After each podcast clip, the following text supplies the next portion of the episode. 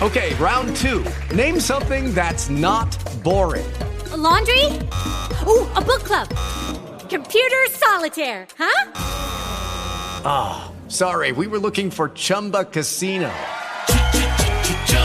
That's right. ChumbaCasino.com has over 100 casino style games. Join today and play for free for your chance to redeem some serious prizes. ChumbaCasino.com. No purchase necessary. Full prohibited by law. 18 plus terms and conditions apply. See website for details.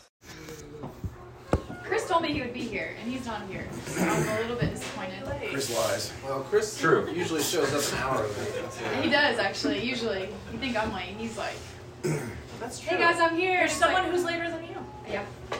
And look at me. I was here at 7.02 today. Wow. You were here Nice. before me. I was. Thank you. Thank you very much.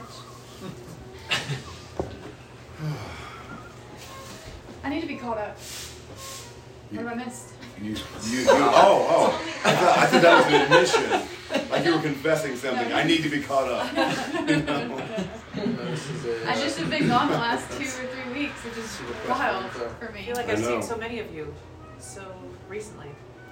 Last night. This, this is this is crazy how full this room is. I feel like we need to pass gifts around or something. Ooh, That's- white that's elephant. Or That's- pass that's other other things around, maybe. Yeah. If we were at your house, are- if we were at your house, Right. I keep telling people we're going to West Anita's house soon. So It is. It's coming soon. Yeah. when it gets warmer. Bonfire, pipes, Oh, yeah. bourbon, whatever. Oh, Cigars, cigarettes. I don't. if you want. I don't. I don't smoke Cigarettes? cigarettes. Cigarettes. Lewis smokes cigarettes. No, he didn't. No, he There we go. didn't. Oh yes, like a freight train. Wow. You know that they when they redid. I thought you redid only smoked a pipe. they redid his home. Yeah. Um, this guy. They They literally painted the walls a special color to make it look like Oh, um, The stained the yellow. stained yellow of the nicotine. His fingers were stained at the end. He smoked so Such an cigarettes. unpredictable human. And I he love didn't, it. He so didn't. He didn't use an ashtray. He just. No. he just He just flicked the That ash. sounds like Well, he, something said, he said the ash was good for the carpet. wherever. You're, listen, when you're CS What? Lewis, you can do literally whatever you want. Yeah. No one cares. Everyone Vacuums trusts exist you. there. Please, brilliance does not uh, What does his brother think necessarily about that? include cleanliness. Well, he's, he said his that brother ash was good for the carpet, but only men think so. That was that was. His, Didn't, didn't his brother Warnie smoke too? Did he? oh, Warnie smoked, yeah. I bet their house is. Walter Hooper came in and put Warnie out because he had he had fallen asleep and taken his pipe while it was so hot and put it in his pocket. You know, was wearing a polyester shirt, and he came in and Warnie was on fire, like his flames were coming out. Had to put him out. he said, "Well, you know, you just take your pipe and just put it in your pocket, you know." it's fine that you got a wool shirt, but polyester? Yeah. Yeah, we have, we haven't done it this time, Caitlin, like we did last time, like where we read through it. This time it's been kind of more, all over the place. yeah, like People bring up passages that yeah, intrigue talking them, about stuff that's kind of hit us. Okay, and it sparks some Alright. really good conversation. Yeah. I'm sure. I mean, this book we did in 2019. It was six weeks, so on like 40 pages. Really? Yeah, we did. I think Oh, five yeah. or six weeks Uh, on this. It was five or six weeks that we did because we went slowly, and just read through it each. It's only just- 40 pages. And this is our last week. And then we've read 400 page books in like two weeks, so or one week sometimes. It's really interesting. Yeah, well, it's just, I mean, Solzhenitsyn took five weeks. Yeah, there you go. Yeah. And that's uh, 38 pages. What was a lecture on literature? No- Nobel Prize. Nobel Literature. Oh, that was so good. Okay. All right. Well, welcome to Verum Fabula Fellowship. For those of you who don't know, Verum Fabula is, or Verum Fabula, I guess in Latin, is uh, true myth. So we're a true myth society because C.S. Lewis said Jesus Christ is the true myth from which all myths derive. Um, and because we can't officially say we're a C.S. Lewis society because we're an unofficial C.S. Lewis society, so we can't have Lewis or Tolkien in the name without getting sued. So, having said all that, um, we have been going over Leaf by Niggle, and we've we've gone through a lot of the literary things, themes. We've gone through some other themes. So, I was thinking if we had any thoughts on theological themes and uh, maybe even political themes going on here and pulling from those things. So, or if you guys just had a, a passage, you're like, man, I love this passage. This is fantastic. Caitlin, you can bring up old stuff we've already talked about. That's fine. we're okay with that. Um, yeah, so I mean, I think. Well, isn't does anybody have anything they want to start out with? Let's, let's, let's start there. What is- That's how we usually start. Just somebody has something that they want to that they want to uh, get off their chest or some something. I know Joel's usually good for something like that. Get something off my chest, or Got something that burning, not So- not like Do you love when he calls you out like so that? transparent, so soon. well, like, like like a Jeremiah, you know, like fire shut up in your bones. That's what Yeah. I'm talking about. Yeah. Well, I did have a thought. Um, It wasn't wrong. Not wrong. Yeah, you'll learn. But so um, I don't know if you have this edition, but on my page 88, I had a thought about him talking about the strange birds that came and roosted in the branches of the, and then later on in in the uh, you know the culmination, these strange birds actually were alive and took flight and, and multiplied and everything. And I, I can't remember the source of the quote that I will get wrong, kind of wanted to get right, but this the idea that when somebody writes something and it's profound and it goes out into the world and it, it, it goes out and has a life of its own that the, the author couldn't even imagine. And that, so to me, it's kind of like we're this roost of strange birds, you know, that have come and are kind of flocked together and sort of in the branches of, of this this thing that he's wrought. It's sort of a and I do the dot dot dot at the end of my thoughts because I just kind of trail off. That's, love that. that's what I did. So that was my thought. I have dot. I cannot Well, I think that is. Um, uh, Chesterton said this, I think, about Sherlock Holmes that he was uh, he, he, he could never die. Once he was born, he could never die. He is in fact immortal because he keeps he keeps regenerating in a sense over and over and over again. Every time you pick up the book, he's alive, and yet he's gone out and every almost every TV show has a Sherlockian vibe to it now since he was articulated back in the late 18, 1800s. This archetype is out there and it's just there's no way Doyle on a typewriter knew that what he was articulating. He had no clue what it was. And so I think that's that's is Tolkien pointing to their humility, you know, in the sense of, or is this is some unconscious archetype that just pops up there that he doesn't even know the waves that, that Lord of the Rings is going to have on the world. He just he just painted the picture, and then whatever happens happens. You know, is I don't know if it's good or not. It could be good. It could be bad. I know we wouldn't have Lord of the Rings if it wasn't for Lewis. Absolutely.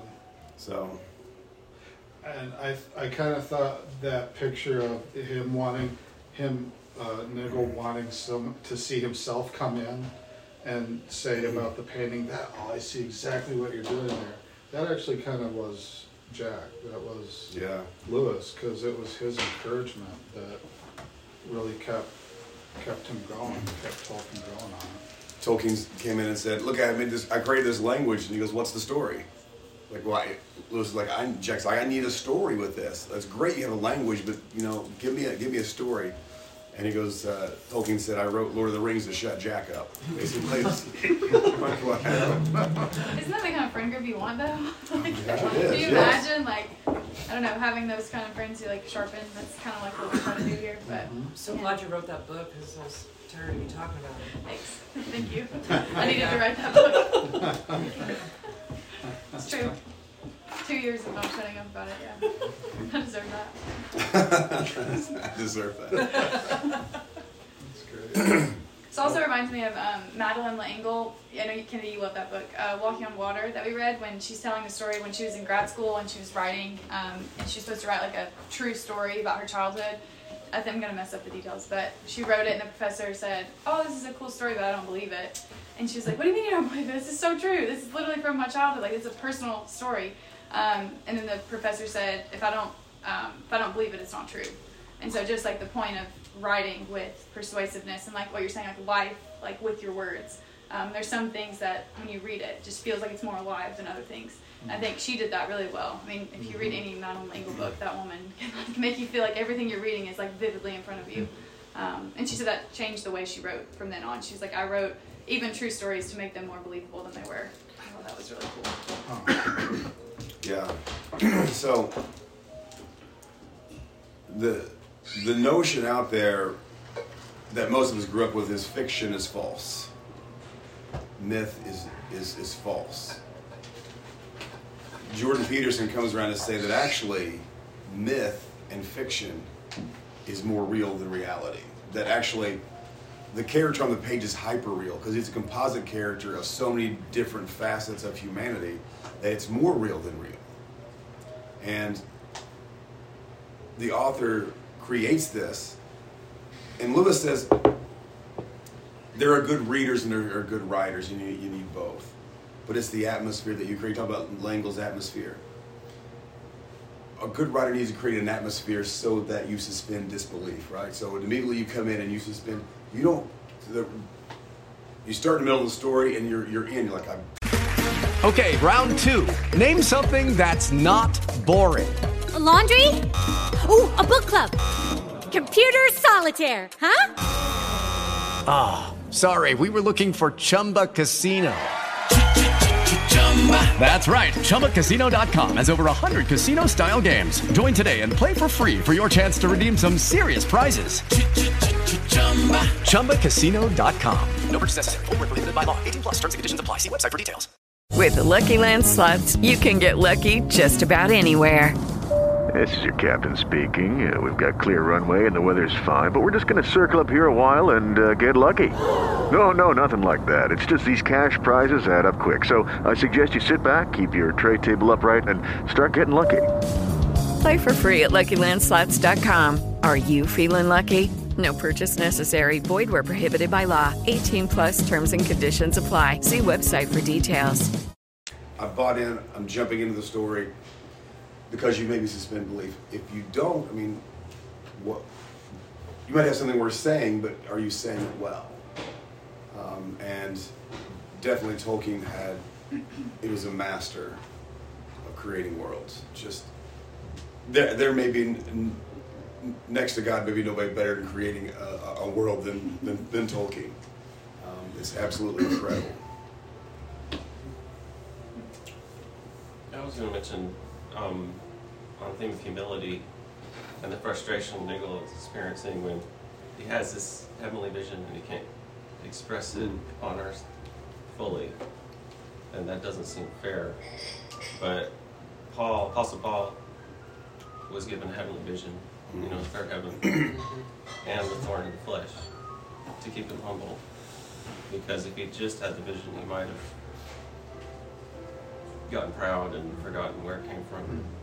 It could have destroyed him. So he was like, I'm thankful for my weaknesses. Mm. I'm thankful for the hardships because, you know, God says gracious enough, and when I'm weak, I'm strong. So that kind of helps me make sense of the story mm. that he needed those interruptions and difficulties. We haven't talked about that. twist. Yeah, that's a new That's one. new. That's yeah. a new one. John brings something new. They needed Parish, I guess. I Yeah. don't like thinking that. I really don't like that. I Can't stand the guy. Niggle's a independent man. I'm Team Niggle for sure. You know, I was just reading this line that kind of is similar to what you were just thinking, where I, I'd like to hear your guys' thoughts or just kind of the collective take on the whole sequence with the voices. Um, it just seemed like an interesting sequence. Um, but there's a part where they start having a conversation about Niggle, and just this line stuck out to me. Uh, yeah, just this line. Um, he was never meant to be any. He was never meant to be anything very much, and he was never very strong. and yeah, again, I, I'd like to hear your thoughts on the voices, mm. but like, I think I so often feel, well, I feel like there's just this obsession with like the, you know, like whether it's like celebrity culture or just like the best or the greatest or whatever, and it's like you can feel this compulsion to like, I have to be like, I have to become like the greatest thing in the world Yeah. at this field or this thing that I'm doing, or I need to, if I start a company, it needs to be like the next Amazon or something, or if I like become an artist, I need to like become the next Picasso or something. Mhm. And it's just like, like what if that's just not what you're meant to be? And what if you're not meant to be like in the stratosphere of human history or something? Like is that, you know, like maybe that's just not what we're all meant to be, you know? But call it that's the George Bailey metaphor.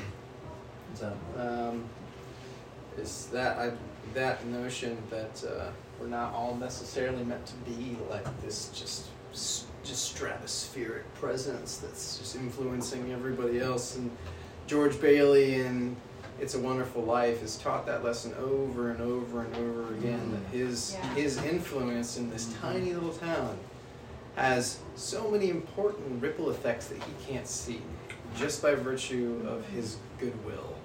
And yet he's still living in a creaky, broken down, crappy house with barely making ends meet most of the time. But that is truly a wonderful, beautiful life, worthy of respect and honor. And so few of us are willing to accept that lesson, and especially in nowadays. And um, yeah, but I think that's pretty much exactly what he's saying there, um, because later, because later on, then you see what the fruition Mm. of his work, which was so little, so small, then yields such great fruit uh, for others in the long Seemed inconsequential at the time. hmm You know I did not like that movie until this year. Really? So I'm not until surprised. It, it takes a lot of people several times to like it. I, I haven't heard that. I thought I was alone. I think you were kind of the same way. And then we watched it with the kids this year, and I was like, we were totally like sucked in Yeah. this year. Like, I it was haven't like, watched it yet. It's I watched it this year for the first time. Not, not the whole thing altogether. Because I was so sad when I, I saw it years and years and years ago, and it was all I remember is just the hardship he went through, and I hated it. Um, but there was a lot more good in there than I remember, and so it wasn't like a depressing till the end, and then one second there was there was good moments throughout. So, anyways, yeah. So what do you think of that? It's a good one. It's a great, it's a great word. It reminds me of one. Of, I think one of the one of the best scenes for me in all of Lord of the Rings is when the hobbits go to kneel before Aragorn. And he's like, no, no, no, no, no, no. Yeah, it's a great scene. You, you never have to kneel. You, you don't kneel before anybody. They're from the Shire. They're halflings. They're they're the nothings.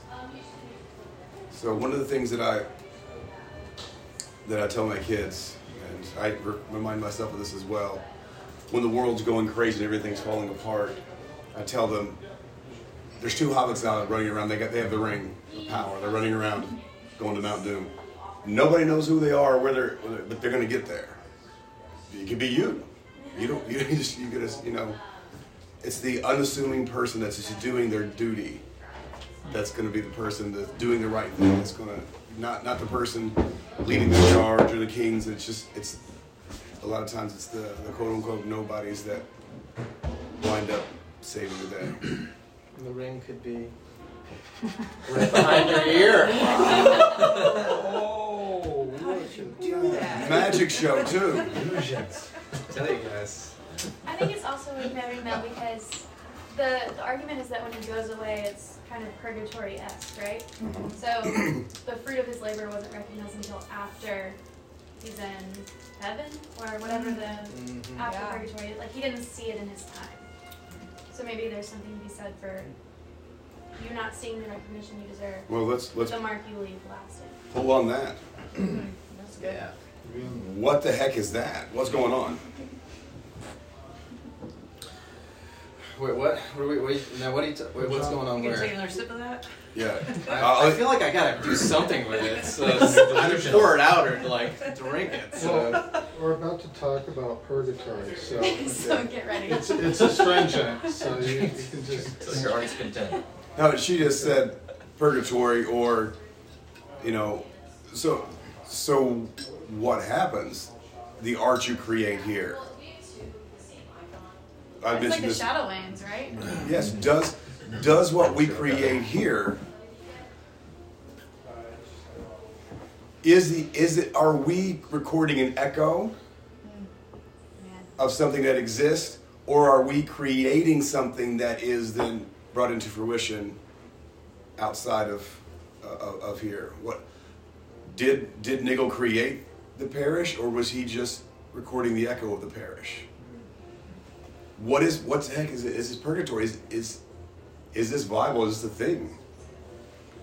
What's going on there? What, I mean, because he's there for a while.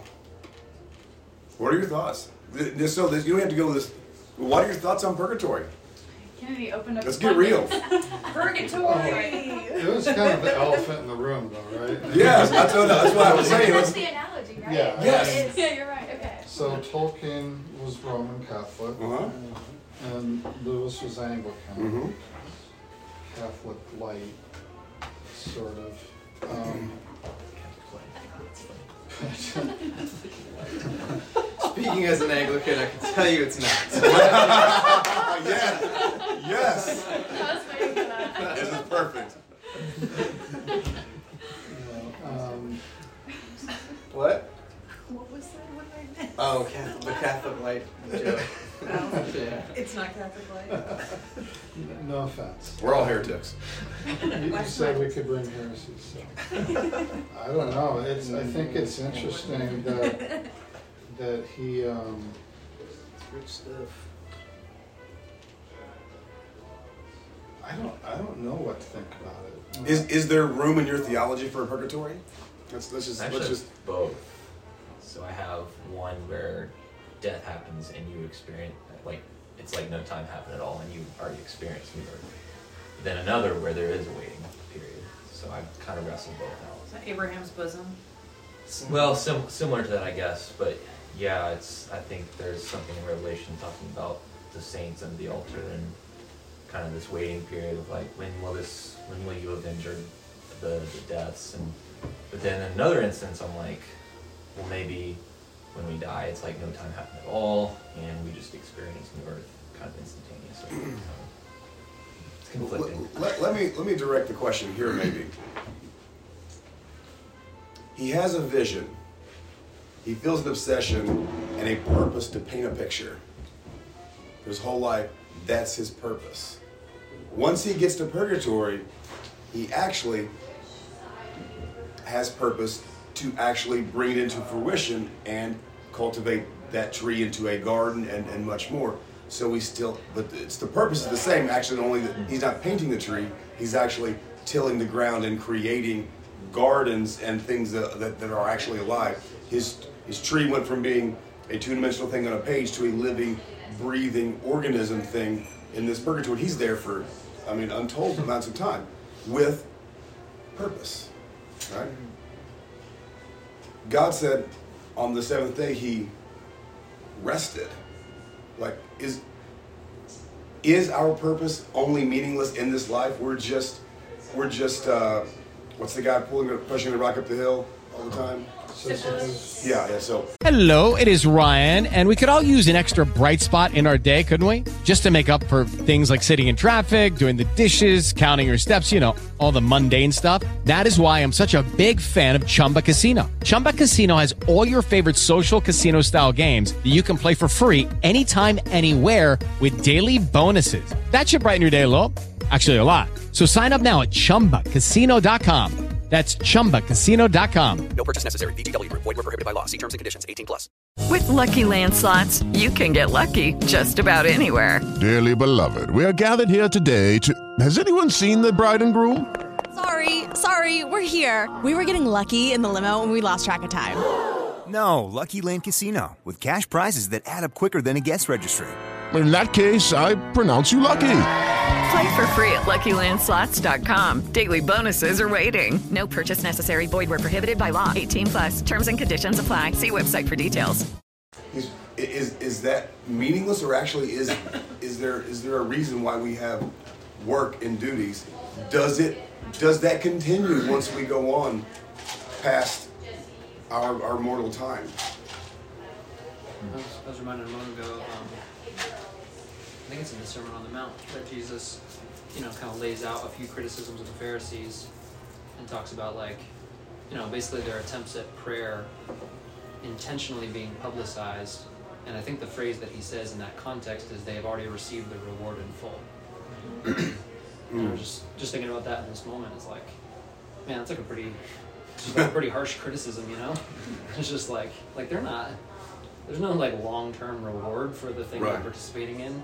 But then like you know, alternatively, like Kennedy was talking about, and we were just talking about earlier, like all the things that we do that you know aren't necessarily for some like immediate reward or aren't propelling us into the stratosphere of human awareness. It's just like you know people being diligent and faithful.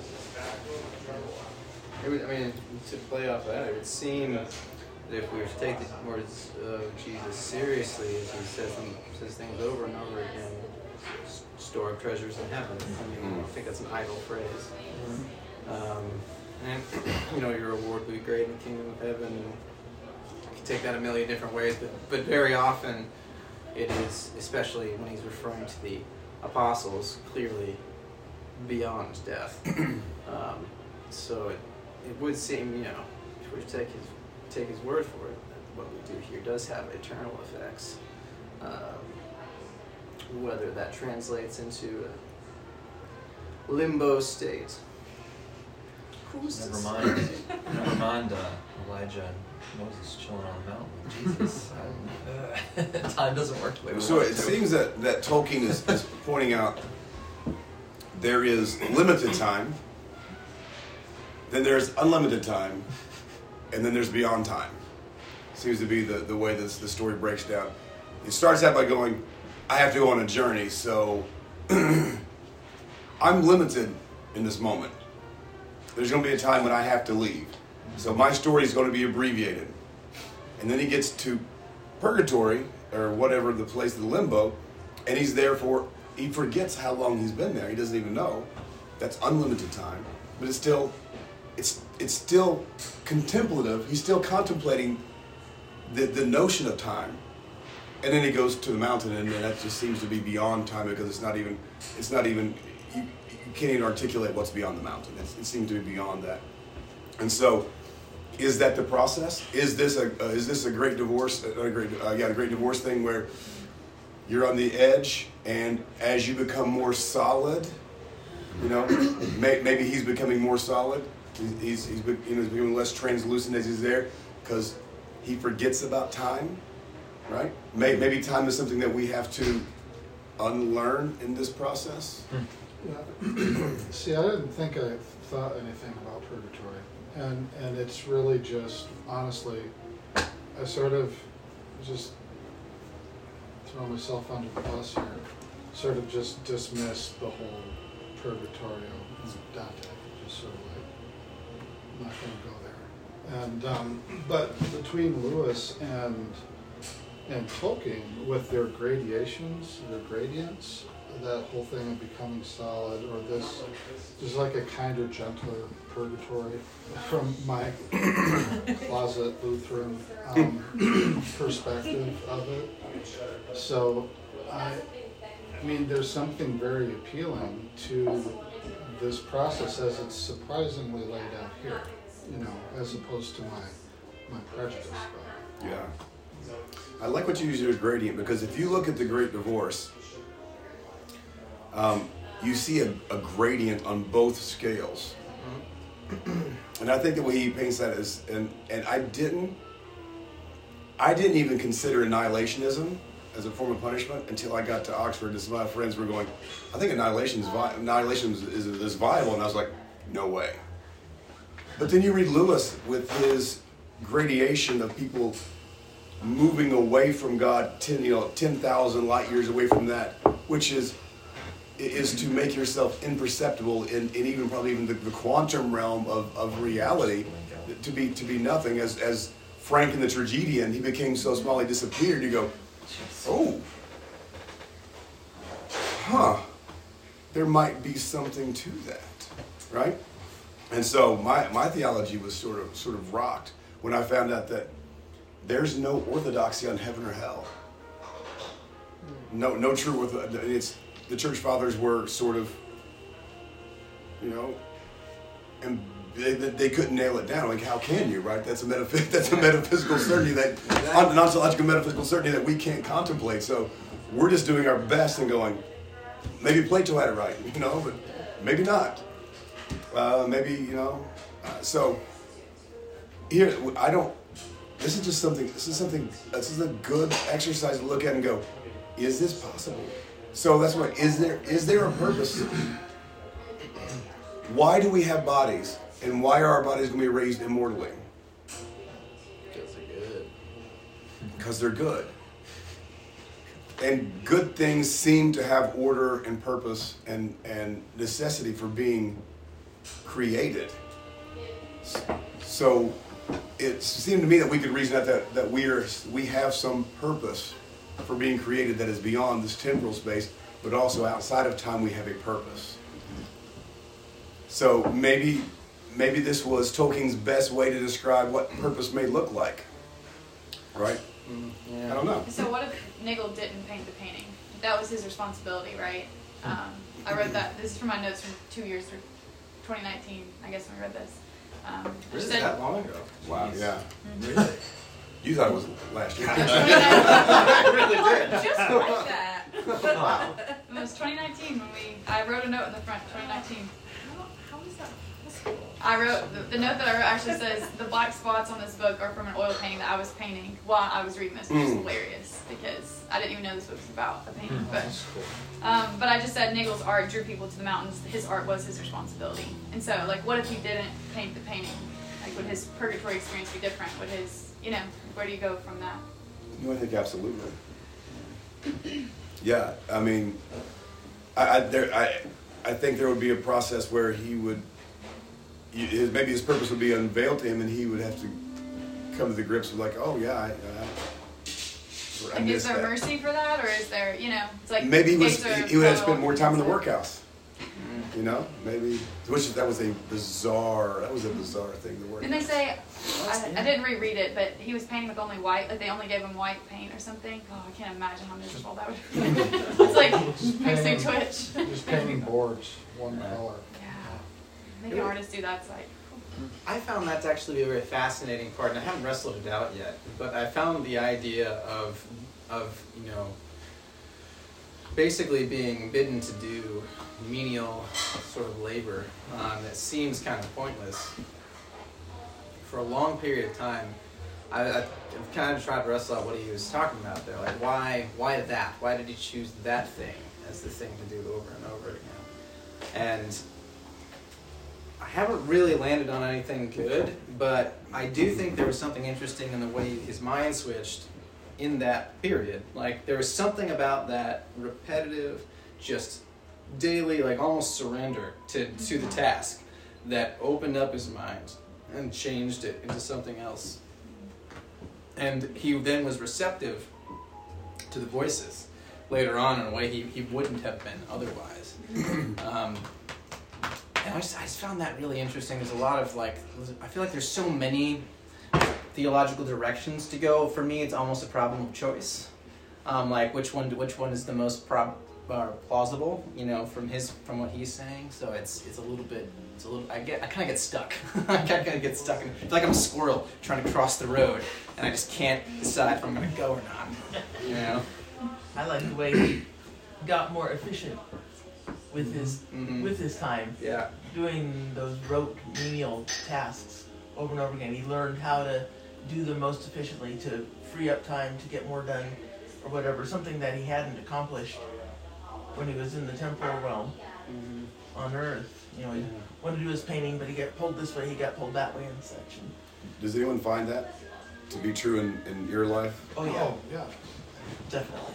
And and I, I go back to what Ruth had been talking about about like her accusation towards Nigel was he wasn't intentional enough with his gift, and that there was some um, blame to be had there. She was a little severe She might have been. Sounds like Ruth from She might, have, Walker. she might have been popping the whip in the workhouse there.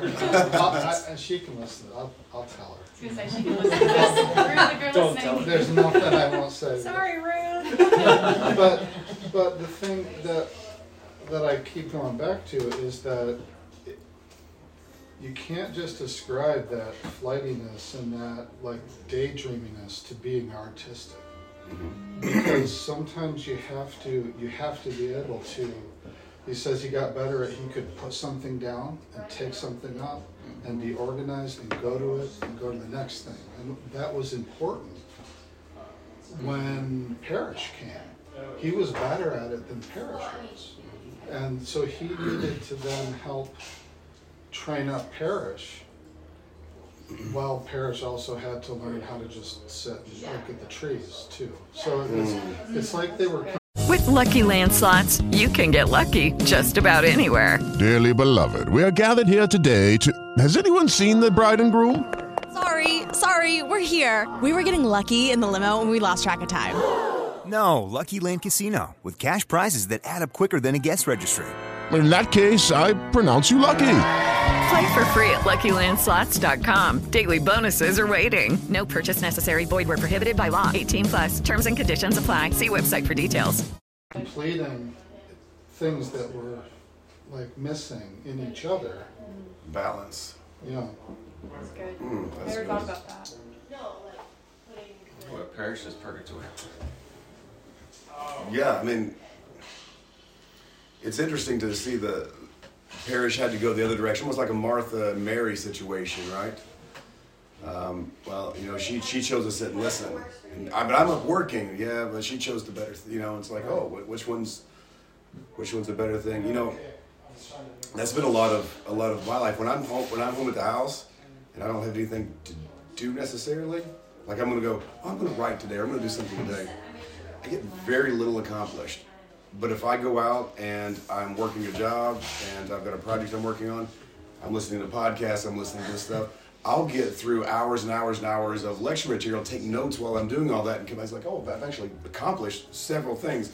My body is doing something. It's my body's preoccupied, my mind goes somewhere else. And I'm able it's like, oh, you need that. That your body needs to do something, and then your mind can sort of wander and things. And so that's I like how it puts that together. I also would like to think that if he had seen the whole picture in the beginning, that the art wouldn't have lasted. Like I think there's mm. something to be Mm. said for, like the, only the leaf was revealed at first, and then he saw the river, and he saw the mountains, and I don't know. There's something that felt really true about like God not revealing your whole purpose all at once because you wouldn't do it well. Mm-hmm. Like a little bit at a time was mm-hmm. All that he could handle. Was the best that he could do. It's like severe mercy.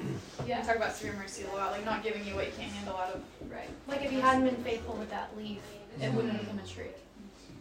That's good. I, I think that's extremely true. That's a that's a very good point because if you know the whole thing, again we talked about it, if you know the whole book and you just write it down and you don't wrestle it out and it's all just it, it's not it's propaganda at that point. It's not, Not mysterious either. it's not mysterious. You, you didn't you didn't earn it. You just you just wrote it. Um, yeah, it's like sometimes when you get you get unctions from God. If God spelled out your entire thing, this this has actually happened to me where I felt like that I had a specific direction to go in. Because you're always like, if God just told me to do something, I would do it. And then He gives you the direction. Guess what? You can do at this point. You cannot do it and mess the whole thing up. And then that's terrifying. Because then you have the whole thing mapped out for you you're going, well, but what if, what if I make the wrong step? And then invariably you make the wrong step and suddenly things begin to, to fall apart. You're like, oh my gosh, what just, this was supposed to be, it's, I, I know what was going on here. It's like, no, this, sometimes the mystery is the best part. and just, just working it out and wrestling it out. Yeah. I was in the car the other day driving through Lexington and I just had this thought just burst into my mind that uh, that if God actually gave if God actually gave enough of himself to us that we could understand him fully, then he would be pocketable. Um, Mm, and good. one of our greatest sins is to try to take God and stick him into a ball, not for the sake of understanding, because yeah, it's control. It's, it's, it's a control mechanism. And then if, if he did not make himself mysterious and we could control him, then we would not have the desire to pursue him. And so by making it limited, he is in effect saying, come on, Mm-hmm. come on. A little further up. A little further like in. Aslan. I did Nice, it. I did yes. it. Yeah, that was You know, I was waiting I on did it. I did it. That. Perfect. That was perfect. Should have just knocked off your Janelle. Uh, no. Yeah. No, we it's, take yeah, that's limit limit out liminality is is it liminality? Is that the right word? Is it is it important? Limit is liminality or is limited limited nature? What is that? I, I, oh, you're, you got me on that one. I don't know. Look, look that one up. Define liminality. This just made me think we need to read Weight of Glory again. Oof. The weight Yes. of God's glory is too heavy for us to hold. Yes. Oh yeah, Weight of Glory. Yes. Every whole thing you're saying, I was like, man, we need to read that again. So, growing up in a in a sort of Pentecostal atmosphere, we had the whole name it and claim it, right? Speak it out, and and then come to find out, Lewis just tells me very bluntly, God's not a magician. You can't just say a magic phrase and He does what you want Him to do. He's not a genie. Yeah. He's a good lie, but he's not tame. And he rarely does the same thing the same way twice. And you go, oh, so he's unpredictable. Um, and I just think it's funny. I just, I just think it's funny that we we sit we try to systematize him. We try to we try to systematize the, the, the theology of God, and then we try to go, well, I have the full truth, and I'm going to build a wall around it. I'm going to call this predestination. I'm going to call this whatever. And if you're outside of this, you're outside the truth. And then somebody goes like, no, no, you're wrong. It's name and claim it. It's the, they can build their little wall over here. It just seems so odd to me that we we're trying to like there's a pocket God. So so guess what? We have control, and I'll take my ball and go home, and you don't. It's like no, no, no. It's he's so much bigger than that.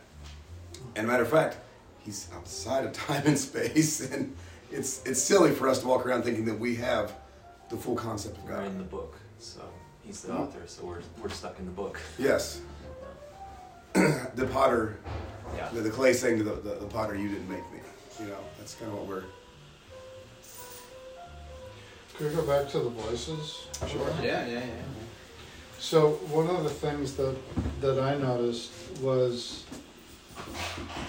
um, the second voice. You know, you, you have the first voice that's saying, "Well, you know, what was his issue? He didn't really do didn't really do a very good job. He crumbled a lot, and all this stuff." And and you've got the second voice advocating for him. Um, and at one point he says, I could read. Sorry.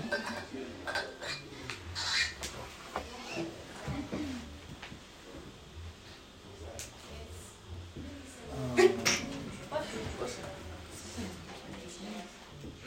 so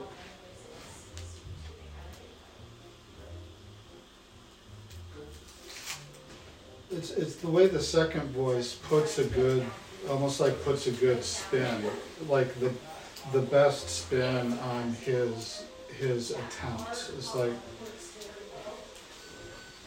and, uh, you know, you don't, you don't see an exact, like, you know, you don't see, you know, Jesus, the advocate here, actually just, you know, uh, blatantly paying, you know, the price here explicitly, but this sort of gentle advocacy that that he has, where he says, well, you know, I think he did answer a fair many number of calls, and he didn't, he didn't, you know, um, they looked like interruptions to him. He was just a small person. He wasn't expected to do very much. And it was, he did make a genuine sacrifice with that wet bike ride. And And the first voice says, Well, you do have the last word. It is your task. You know, so he's the first voice is giving that over to him. And how Nigel responds to just hearing that he's a candidate for some gentle treatment now, and how it feels that's so undeserved to have that that that experience of undeserved undeserved grace. Um, and that he then goes and starts to talk to the voices about about uh, Parish, saying, you know, but don't worry about me and Parish. We're like, we're good. He did good things. He gave me potatoes. He, you know, and, and all this stuff, and how that later, Parish said, you put in a good word for me with the second voice. You, and he didn't know that he had done anything. He didn't think he'd done anything. And I wanted to just struggle with that. So we're obviously beyond death. So what do we do with this? You know, the, my Lutheran reactionism against the prayer prayers of the saints is you don't you, you only have Jesus the advocate the only way you only pray to Jesus but here we have here we have Nigel putting in a good word for Parish who's on the other side of the tunnel and gets him out of the workhouse early. And and it's I just find that again another interesting you know Catholic perception about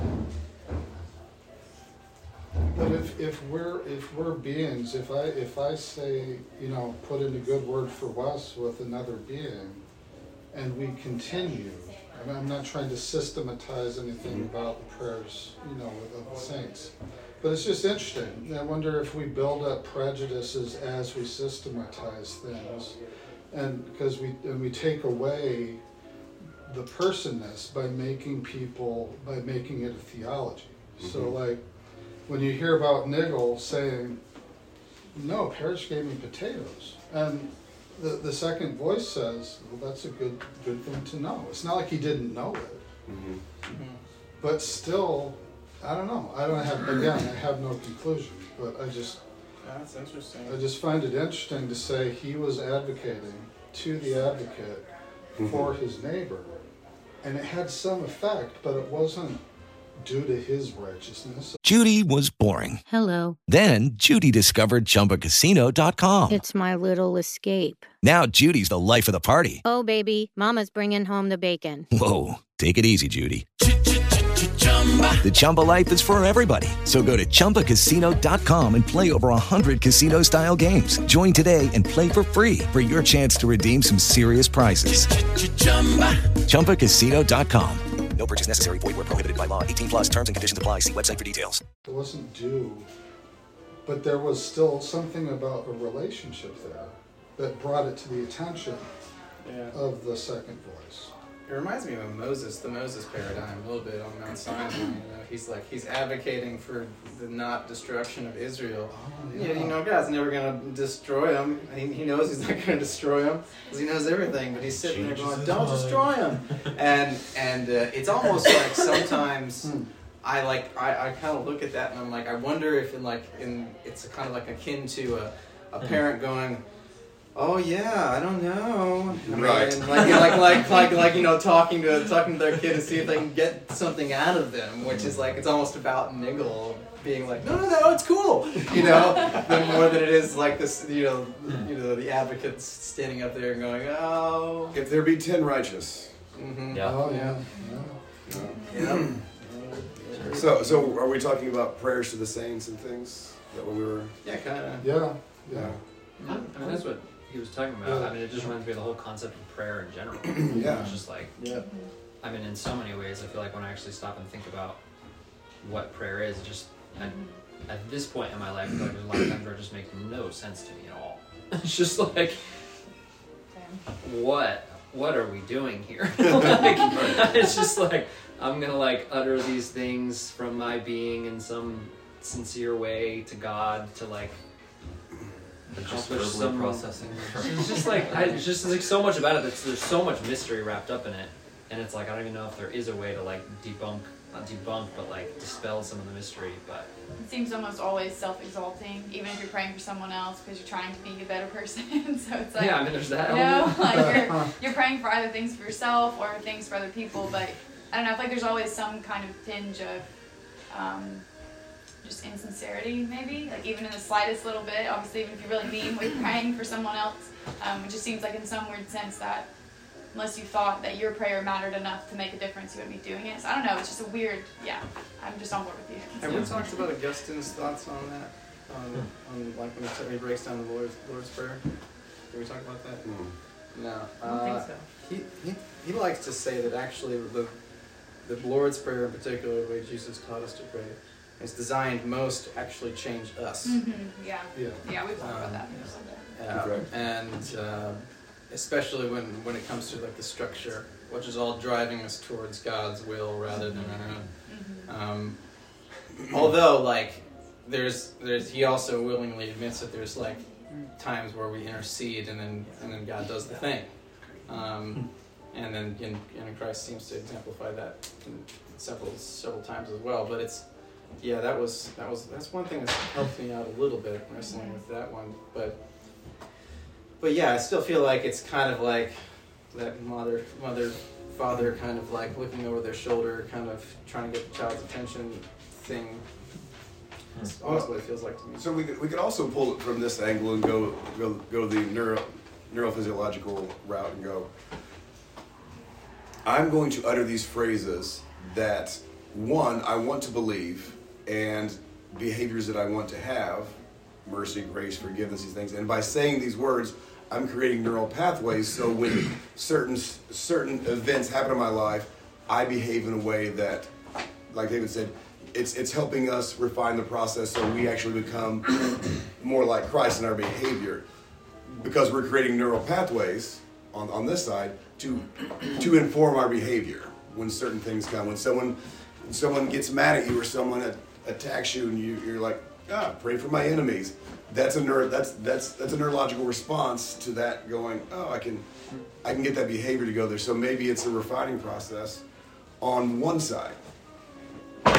On the other side, we have to think that the Trinity has a language, right? And if our goal is to be co heirs with Christ, to sit in heavenly places with Christ Jesus, that we're going to be involved in some sort of conversation on that level as well. And so maybe this is us trying to have enact our adoption as, as in our translucent state. You know, we're we're acting out what's that we're we're strangers. We're we're, we're new creatures. We're, we are adopted, sealed into the day of redemption, and so we are, in a sense, trying to act out our son uh, sonship and daughtership to God. We're through verbalizing it. So I don't. That's just. When words are they have power, they give life and they can kill, and so they are a force for something. And God used words when He created everything. Like He opened His mouth or whatever, whatever, wherever you want to go with that. It's extra dimensional. That's, that's sacrilegious. digress. But um, yeah, I mean, it, it's there's like so many facets of like prayer. And anyways, like, do we need to hear ourselves say something good about somebody else too, or processing something? Um, there's a book that I've been reading by Dallas Willard. Um, it's Hearing God, um, and he talks about how God actually speaks through us when we pray too. It's like there's things that we haven't said before, but it's like when we it's different than just thinking because there's a lot going on up here and there's a lot of in, different influence too and so I, I don't know prayer is because I, I wrestled that a lot i'm like i don't feel like praying today or what's the point? and then i wrestle it out and then i start doing it and i start processing something and wow okay Mhm. hour later you know so i don't know So we use language sometimes to articulate our contemplation of our behavior, and then that articulation helps inform our behavior, and either reinforce it or or or to rebuff it. Um, and so you have you have that going on uh, as well, and and yeah, the whole the whole language thing. I mean, there's also contemplative prayer, right? There's different types of prayer. Prayer where you don't say anything, you just meditate and you try to just rest and not and try just to be, and that's that's another form of prayer. So, I think that uh, yeah, prayer is, prayer is a great mystery. great, Yeah, great I, I mystery. think I wrestle with it a lot because I was I was in a more charismatic stream of Christianity for a while. Yes, and sure. and had overall like a fantastic experience in that. Um, Blessed are you. yeah, I am. but um, Well, I love a good charismatic church. I mean, that's nothing- but there's but there's a lot of you know I think solid scriptural basis for like the the magical side of prayer to Yes. be heretical about it. Have Chris Like, come and talk. I wish Chris was here right now. Yeah. See what See? he can tell you. Yeah, and it's like, you know, I've been there for that stuff. I participated in that stuff. Like, I've seen it go down. And it's like, that's a thing. But it's also just like, there's times where it's just like, not a thing. it's just like, what? I just. Tie my bow tie, who stole my Honda? What's that? Yes. you say? Tie my bow tie, who stole my Honda? Yeah, try to think I, I haven't heard that very. Well, we, I've actually heard those before in people People practice. people, people, people speaking in tongues You- and going up. with Who stole my Honda? Tie my bow tie. Untie my bow tie. You're like, oh You gotta say it real Tongue? fast, It's make it like a- sound like it's essentially as if you're Tie my bow tie, tie my bow tie. I always went for mene, mene, tekel upharsin, you know, from back from Daniel, you know. That's to- that's good. Latest one shot. Well, I hope the language of the Trinity is uh, High Elvish. I was gonna say, do you think it's Elvish? That would be amazing. That'd be awesome. Have y'all ever heard it read or like read aloud by someone who can pronounce it right? Wow. It's beautiful. That's good. It is beautiful. Oh. Like That's so interesting. Yeah. You're saying Yeah, it there's is. people Oh. that speak it? Lewis. No, well, no, like, it's not complete language. Uh, it's but he, or at least he And didn't tell us what it was. speak it. But there, yeah, kind of a little bit. There's passages in, in Lord of the Rings that are like cool poetry, like it's in what's called uh, Quenya, which is the High Elven tongue. Has anyone, have you seen 13 going on 30? Has anyone seen that? Not 13 going on 30. Is that what it is? I know it's. I Not know the 13 wrong going on time you're 30. talking The about. other one, a Zac Efron. 17 again.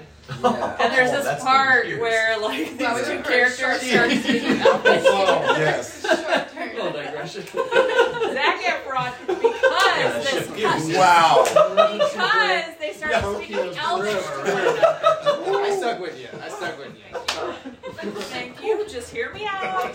Pop culture reference. I'm Yeah, always Nina always does that. We'll be talking about something like this. and she'll go, This is, this is a dating scene where two people fall in love because they're talking Elvish. to They each both know how to speak it. Yeah. Well, that's Oh. impressive. They were Um, meant That's to be. It'd be like at a truck convention and people start talking and Klingon to one another. yeah, you go. exactly. Yep. Um, I was gonna say in Letters to Malcolm. Yeah. Has anyone read Letters to No, Malcolm? it's on my list. It's on the Uh. I'm pretty It's sure really it's been good. a while since I read read it it. next week. Um, but I think he talks about prayer in there. Well, like, yeah. what's the point it's of prayer prayer and what does it do? Have you read Yes. it? I think we read it next week. but it's on the. It's not a like. It's not one of his more exciting reads. Uh, It's not very long, is it? Um, It's Lewis. It's Lewis. yeah, it's Lewis. I can't remember. No, it's Oh, is it It's big? been it's been a few years since I read it.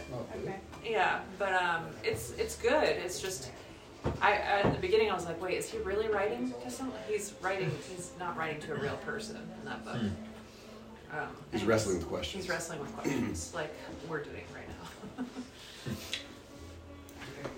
and Elvish and Zac Efron. Wait, who's it by? So Zac Efron. Wow, he's done well. It's done really well. Letters to Zac Efron from CSU. Talk about a turnaround. Or like Zach, what the f was wrong? Oh. That's a reference also from another SNL. show. SNL. I'm here for your pop culture needs.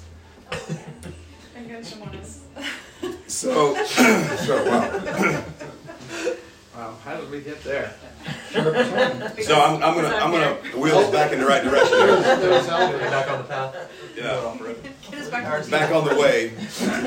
Um, so we have a few minutes here. I'd, I'd like to just touch on what you guys think about the, the, the political aspects of, of Leaf by Niggle.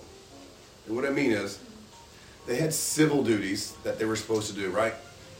Fix your neighbor's house and all these things. And I've mentioned before that it didn't seem like Nig- Niggle's neighbors took care of him as well as they probably should have.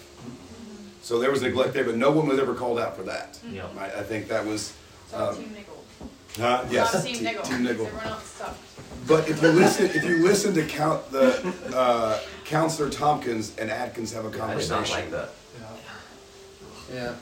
Wh- What do you take away from that conversation where, where Tompkins says he was of no practical use? I dare say he could have been made into a serviceable cog of some sort if you schoolmasters knew your business, but you don't. So we get useless people of this sort.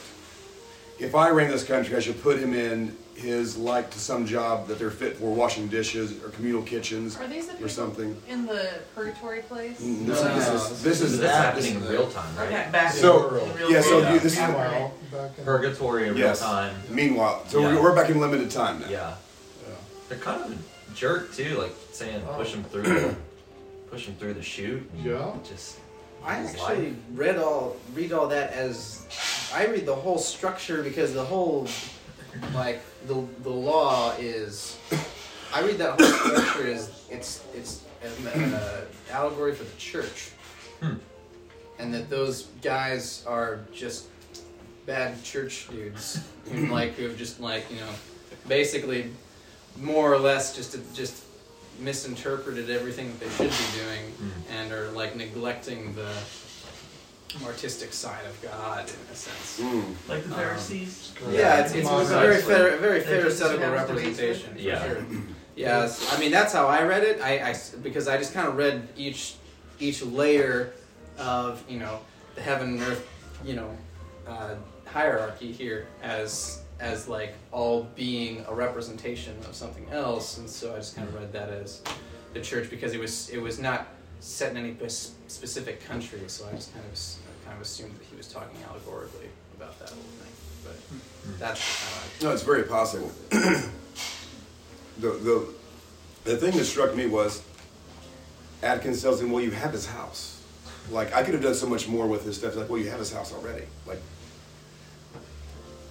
did Tompkins do better than Niggle with Niggle's things, with his house? With So he's basically taking the position, oh, taking over Niggle's limited space did he do better, quote unquote, following the rules and being the quote unquote good person or whatever he's representing here?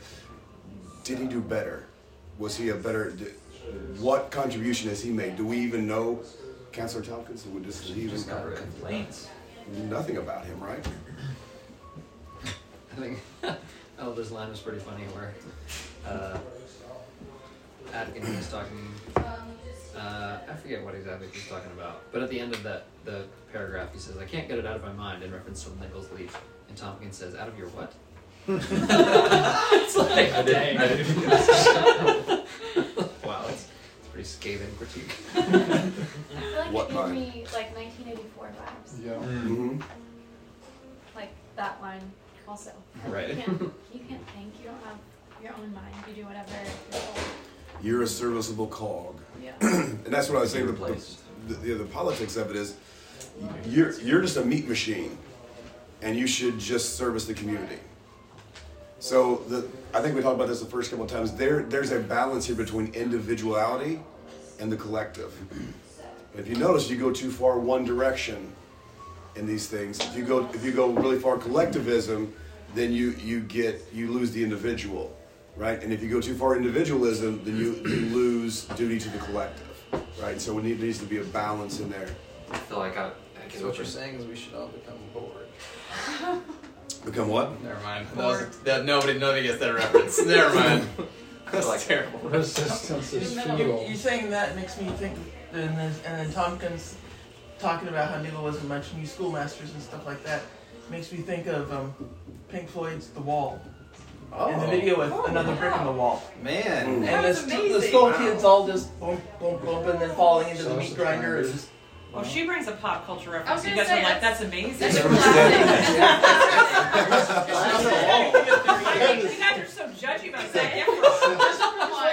That's classic Nicole Bailey from Zac Efron, Pink Floyd. They both sing. I got your back. Soaring. Oh my gosh, Gary, stop, stop. Yeah, I think that went number one too, didn't it? You know? I think it did. Oh my gosh. But I think, I think that going on, there's something to be said about, you know, liberal education versus prac, the, this complete pragmatism, whereas, no, people, very few people are studying to be a whole person anymore, and you, everyone's studying to be a cog, you know, to get that Sorry, I need this for an Asbury promo.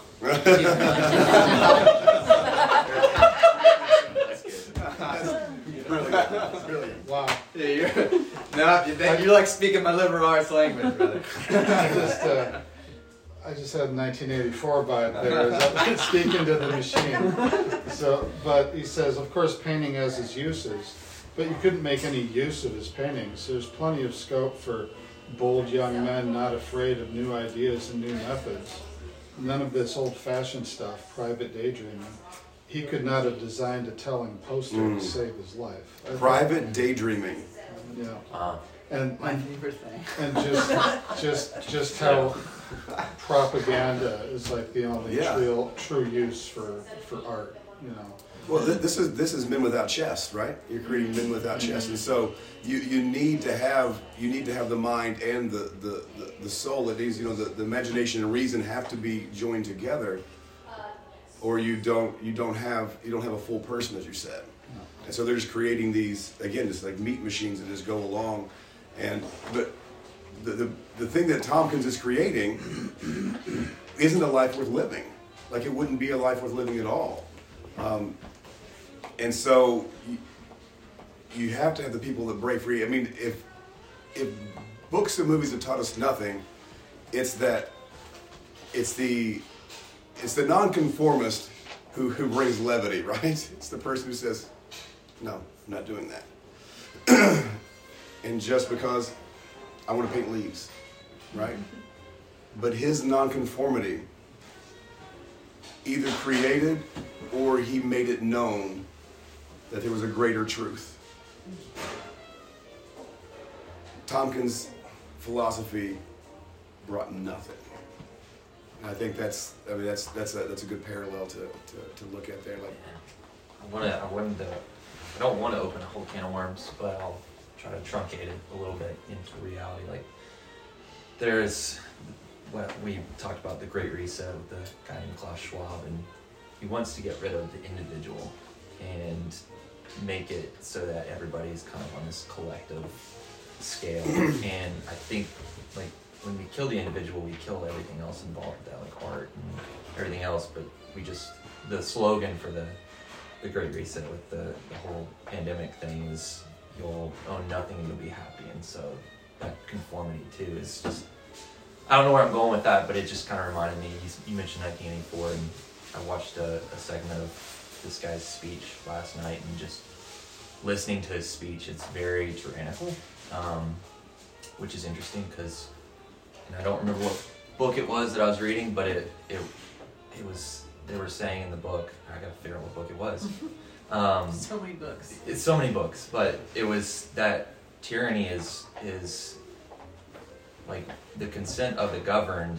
Like tyranny needs the consent of the governed, and it's it's very interesting. So when we don't conform, it's a lot harder for that to happen. So I don't I don't think any of that was succinct, but um, it's all one mashed potato. I, I feel like just leave it at dot dot dot. that works. We need we need art. We need individualism. We need we need that liberty to do that. So we need to see beauty will save us, right? yeah, I agree. Beauty will save us. Yeah. Solzhenitsyn. And that leaf, even even after years and years and years and years and years, and all was left of of Niggle's uh, work was just a leaf. That leaf had more impact than all of the laws and all of the duties and all of the things of that society. That leaf had more impact on people Until it was burned down. until it was burned down. That was sad. But what? So what? What happens? What happens when when we forget the archetypes of old? What happens to to uh, society. And then so there, there's there's a there's sort of a, a cycle that happens. What happens when we forget our Beowulf? Make good posters. Yeah, I'll go clubbing uh, and do mindless. Go mindless- Yeah. Books are burned. Clubbing with mindless, mindless pop dancing. And then, so you, you, you have Beowulf and you have all the greats, right? And then people forget to read them. And then, then what happens is you have a Tolkien, who repackages it and gets it and brings it into his voice. And Lewis says it was like lightning out of a clear sky. Which is I just one of the best phrases I've ever heard. That's just amazing. Imagine having that, that kind of review? from- That, yeah, that's your best friend's. That's one of your best friends' review on your book is like lightning out of a clear sky. And he turns around and says to you, "Yeah, Narnia's a hodgepodge. I don't like it." You know what? Lewis, Team Lewis, Lewis. Lewis was on the cover of Time magazine at the time too. That's true. Maybe when maybe maybe it was Tolkien going to take him down a notch. He's like, "Listen, it's Man not that, it's not that good." Man of the year. I It's think he was like just jealous. I invented an entire language first, and you Yeah. just cut and pasted a bunch of tropes. and- Yeah. yeah. Um, That's not what I think. think. We need you to write the next Lord of the Rings. You got it in there? And so, so. and so, what we have is we had this push in and and and uh, the, the postmodern society to get rid of any book that was written before us, right? Yeah. And so there was a system, a systematic way to get rid of great literature. And then what happened? Harry Potter, which is full of the archetypes, and people were starving to death for those archetypes, and it just went like wildfire. And you're like, well, it was right place, right time. There have been books written about wizards, hundreds and thousands of books written. Why weren't they as popular around the same time? This book had something very unique and something different because we went back to the archetypes. And so it always comes back around. The archetypes, we need them. We're starving for them. So um, Jordan Peterson said, he said, so we have this great third wave of feminism com- coming in, where you know, uh, down with the patriarchy, get rid of misogyny, Yeah. toxic masculinity. He says, you know what's interesting? He said one of the most popular movies that 20 to 40 year old women went to see and they flocked to it in droves was Fifty Shades of Grey. And you, he goes, psychologically, they didn't realize that they are, that if you suppress that, it will come out. That desire. He's like, oh, wait a second. that's a that's a case study in itself. So I don't think he was in that. Is he in that? no, from Zac Efron to Fifty Shades of Grey. I have no idea. no. You don't Good you didn't see it? I got through the first 20 shades and I was done. Stay in No, the I'm just trying to diagram this, this conversation. It's very interesting. It's, it's kind of actually like more like a yarn board. Crazy person's house. Yeah, it's yeah. definitely. We always come definitely back. where we we go. We always come back to the center. It's it's fine. have, have we satisfied the itch in Leaf, all, all of your your uh, your yearnings and unctions, or at least enough? The general metaphysical itch. So I was like, well, that's that's a big tall order. But yeah, no. Have you I'm satisfied good. your niggle itch? I have one more. Yeah, go There's for a it. lot of, um, I really like the part where he talks about the boring part in the workhouse. Because we all go through those wilderness patches, and there's a lot of Bible characters that have to go through that too, like Moses and Paul and Jesus and David and a lot of them did. And so, and a lot of them went to prison and a lot of them went through hard times, but we might not have Philippians if Paul wasn't in jail, you know, so there's, it's never a waste. Mm. And the story of Joseph. Yeah. I mean, even what you were talking about last night, just how we're all trying to mitigate, trying to lessen our suffering, and and God's like, no, I have I have some things we need to walk through because it's essential to what is coming in the future, and this can't happen unless you walk through this right now.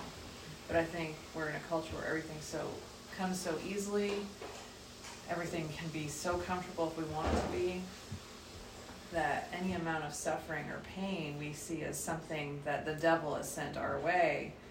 Um, not that it can't be, but we don't, you know, like today when I was driving everywhere on the planet today, I was, you know, I, I don't listen to anything. I just Either it's completely quiet, or I pray, or I listen to scripture. Um, and where was it? Where was my thought going? See, my brain's so fried. So we were You were driving everywhere on the planet. I was driving everywhere on the planet. What was my You're first talking about part? suffering. Suffering. Talking about suffering. Oh Lord, my my thoughts. You were suffering today. I was. Oh, I was talking. No, that's. Thank you very much. I was not suffering today. Well, maybe in a sense, but I was thinking about some of the struggles that I'm going through, and I was just like, I was just thanking God for you know, while also feeling the pain, but also at the same time, thanking God for whatever He's teaching me as I walk through these things that I'm walking through right now. Because you can always look back at your life and be like, "Oh, I know why I walked through that now. But when you're in the middle of it, you just don't know why. And so I'm like, God, I just want to have a thankful heart, even though I don't understand all the things. And sometimes the things that we suffer through and we walk through also help us to understand someone else's pain. Or the all like I think like that's some of the stuff I'm going through right now. I'm like, oh, I never quite understood how people felt when they walked through this particular thing. And now I'm understanding it better and I have more compassion because of it and I have more understanding, more patience and more love. Whereas before I didn't quite get it, so I didn't couldn't quite um, love people in the way they need to be loved in that regard. So, anyways, that might have been a little bit of a bunny trail, but I was Well, just thinking good. about the Yeah, it reminds me Oh, of uh, Lysa TerKeurst. Um, I don't know if you all know her story, but whew, it's a doozy of a story. But um, in Forgiving What You Can't Forget, she talks about how um, she says at the end of the book, or maybe it's it's not supposed to be this way. I don't know. One of her books um, at the end, she says, if I had to go through everything I had, everything that I went through, just to be able to look at another person and say me too, then it must be worth it. Mm. You know, like just tell someone else like I've been there. Um, like sometimes it's all somebody needs to hear. It's just Yeah. me too. You know.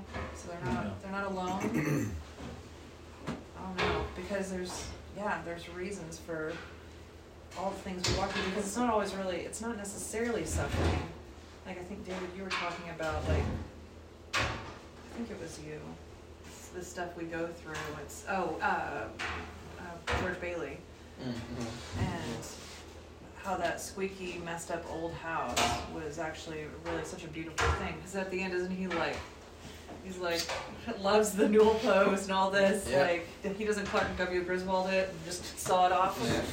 Um, Kisses the broken parts. yes, kisses the broken parts. And I think if I were mature enough and wise enough, I'd appreciate those things much more. But um, ever learning.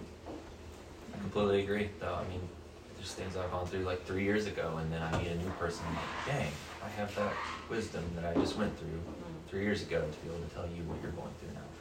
So it's and to walk with them through that Yeah. too. So What's next? yeah, what's next? Point of order. Flatlands. No! I guess I you remember- for half a second. For half a second, the terror on your face was awesome. That book? Listen, half half this this group group hasn't read it. I read the whole book. I read the whole. I think I'm the only one in the group. that read your the whole book. suffering is noted. Thank you. I suffered. I didn't watch the stupid movie though. Whatever that was on YouTube. It's a YouTube uh, movie. Okay. Yeah. Kristen Bell, she's a voice for it. No right? way. Yeah. Yeah. yeah. Anyways. Anyways. I, I would prefer, please. I think that was our least favorite book that we've Now ever read. curious I- why. What was it? Flatlands. It's also the size of this book. It's not very big. Have you read it? it will take you a year and a half to Did get you it. like it? See, our friend recommended he used to come to about us. a He I loves didn't hate it. Interdimensionality, I yeah. truly didn't hate it. quantum Yeah, mechanics book. it's not If- interdimensionality. if it is It's not about their physics, size. you're reading They it. I, remember, I remember reading part of yeah. that in high school or something. But Oh. it's, Didn't finish it. it's, It's not not that a bad. writer. It's a great concept. He's not a good writer. That's exactly dry right. It's not a horrible So dry. book. Okay.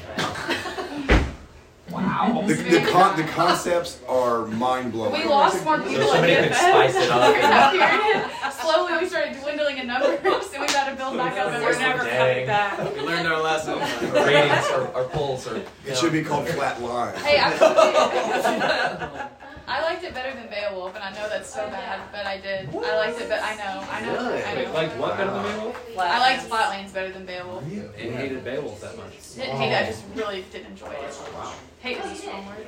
We need to give you a, a backstory Wow. for Beowulf. I also don't usually love Tolkien. I love this, but he's usually not my favorite, so it's hard. His language is hard for me. Did you finish Lord of the Rings? I read The Hobbit and I read the first two.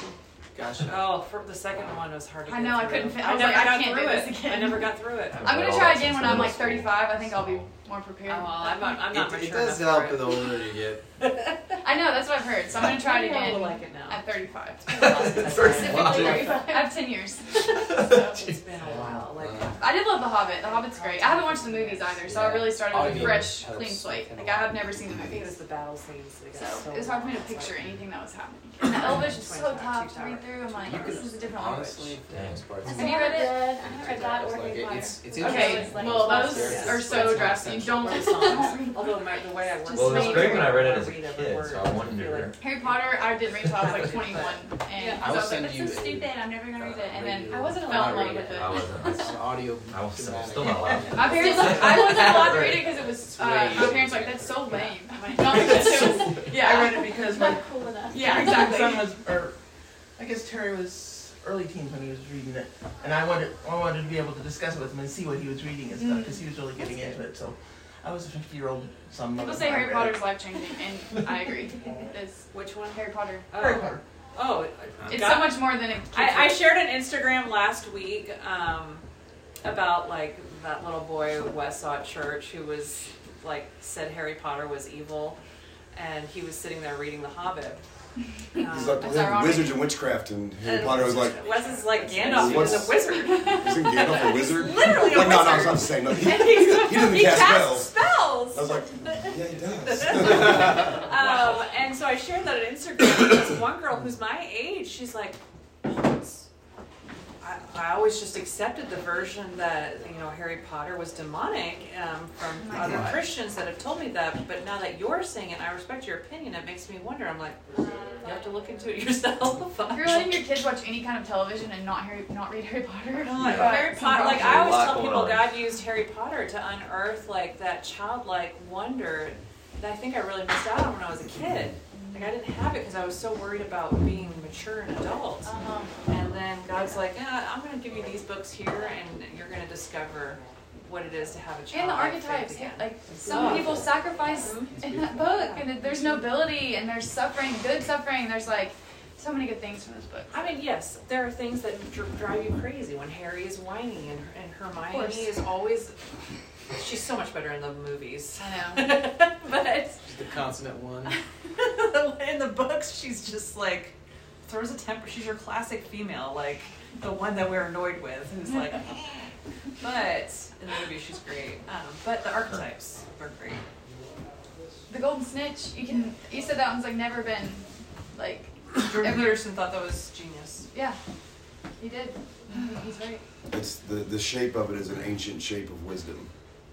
Hmm. So so the game, the end all games, is to find wisdom, Which is the Golden Snitch. which is the golden snitch and Quidditch. It's the game within the game. It's really amazing. Uh, those books are so. so we want to read those books in this group, but we don't know how to do it because there's so, So many many, books. yeah. So, um, Okay, what are we reading next? Yeah. What's next? Unfor- Unless somebody has the password for Drinkling's inter Wi-Fi, I can't get to my email to look it up. what is What is it? Funny. Uh, it's on the it's on the chalkboard or behind. Who's working? Think- Jesse? Uh, it's somewhere up There there. it is. No. It's There there you go. the, uh, that's on, yeah, it's on the shelf there on the end. Get out of here. Do people give a? Is it something like C.S. Lewis? One. CS, CS Lewis one. Yes. That was a really lucky guess. No, just guess. What? Just guess. Randy loves C.S. Lewis, so. but he's a Tolkien guy, so that's really funny that Hey. C.S. Lewis one. Yeah, first one. It's not like you just guessed the week. Maybe I need to go buy a water ticket or something. I'm feeling like Verify and connecting. Spend time worrying that much. Cody, you had really good suggestions. I need to go look at your email and see what you, what you said. You and Joel Yeah, both I'm- are the I'm only honestly two pretty who were good. like, fully support. here's some good. Whatever. Who was the Yeah, do it. recommended Watership Down? I read that in like middle school. That was a good book. Mm-hmm. Yeah. I've really read that one. That was oh. very imaginative stuff. Very good. Watership Down by who? Richard Adams. It's kind of like Lord of the Rings with rabbits, which makes no sense. it's really, Talking animals. it's actually really good. It's it's freakishly surprisingly good. What is that other Green Ember series? That's one with rabbits too. Green Mm. Ember? Don't know. David, you'll probably remember this. Did you guys, before I started coming, did you guys read Screwtape? Yeah. I'm Did still we reading it. No, wait a I minute. it. Actually, it it might have been with some. somewhere. It's one of the best books of all time, yeah. It's so good. I didn't read it with you all. Gosh, I, I know I've had That's conversations about it a right lot. now. Yeah, I know, that's, I was thinking about oh, it. Oh, it's helpful for me. I'm, I take you cues guys from read it. it? I don't. I didn't oh, read it. I mean, I've read it, but not with them. I led a group on it in college, but I, don't, I didn't read yeah, it. I read it before. I know. I remember talking with someone. One of the best C.S. Lewis books, probably. It is, and I just keep adding suggestions, and I never just get down to like an individual suggestion. I apologize. That's it's okay.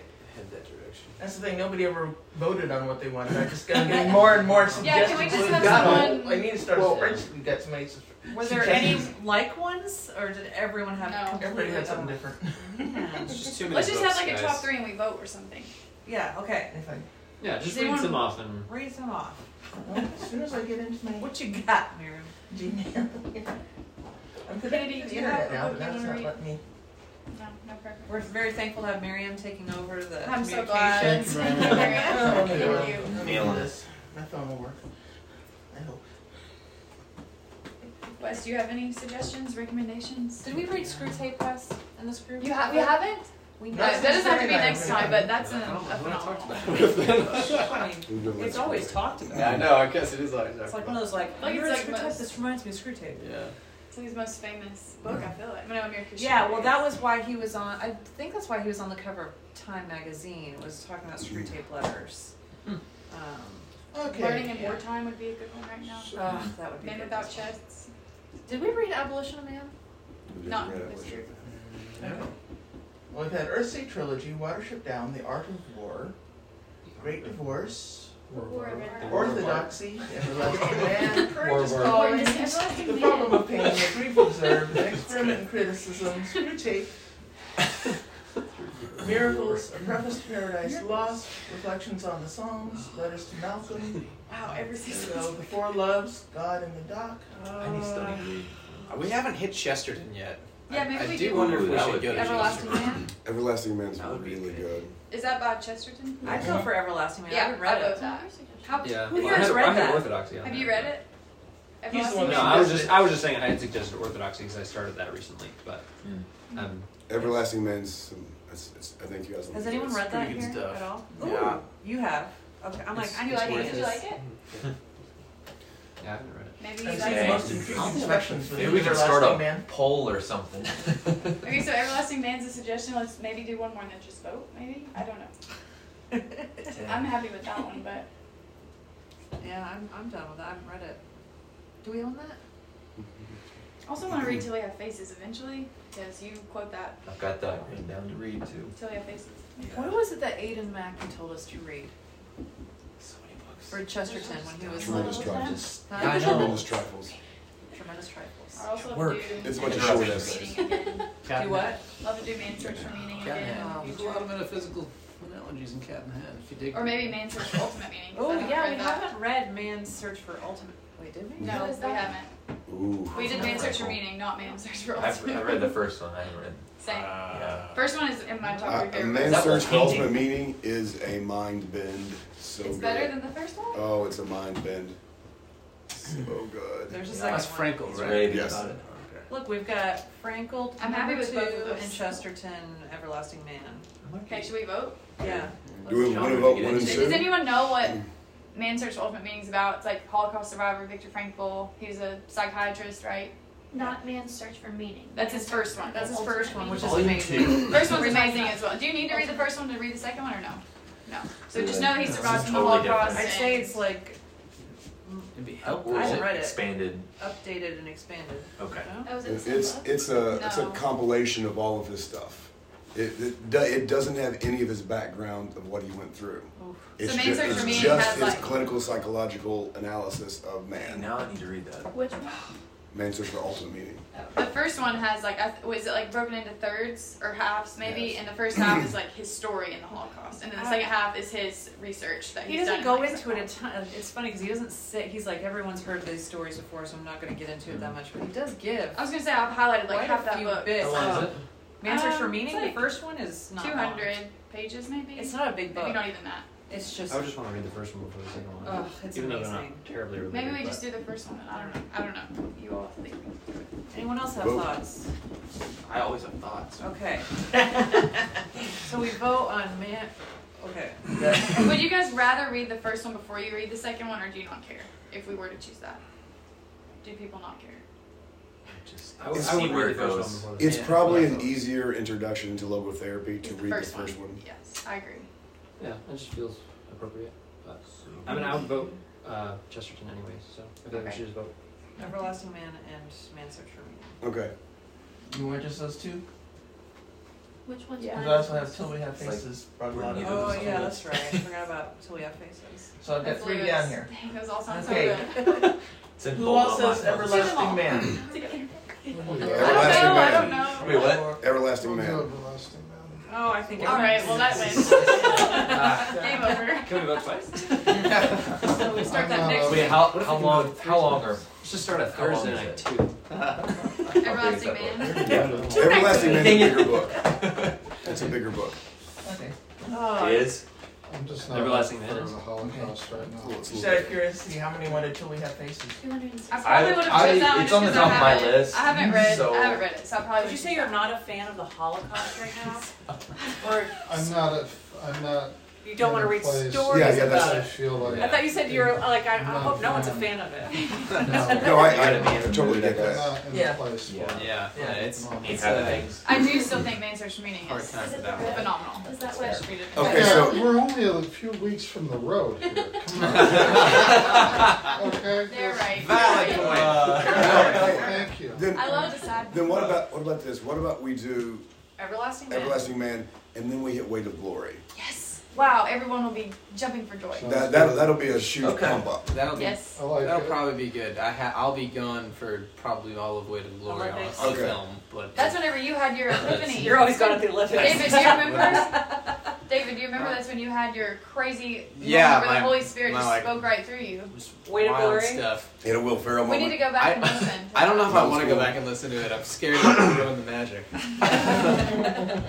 I, I blacked out there, guys. What I said, I, I don't That's know. literally what he said. We were like, you just said amazing things. Yeah, David had this Uh, moment where he those just said this amazing thing, and we were all like, "Whoa!" know. He's like, I don't really know what I just said. it was so good. Oh, let's cool. drink over. All right, okay. Everlasting Man next week. Eyes rolling yep. back. And then, glory, so we're further up. Further in. Good.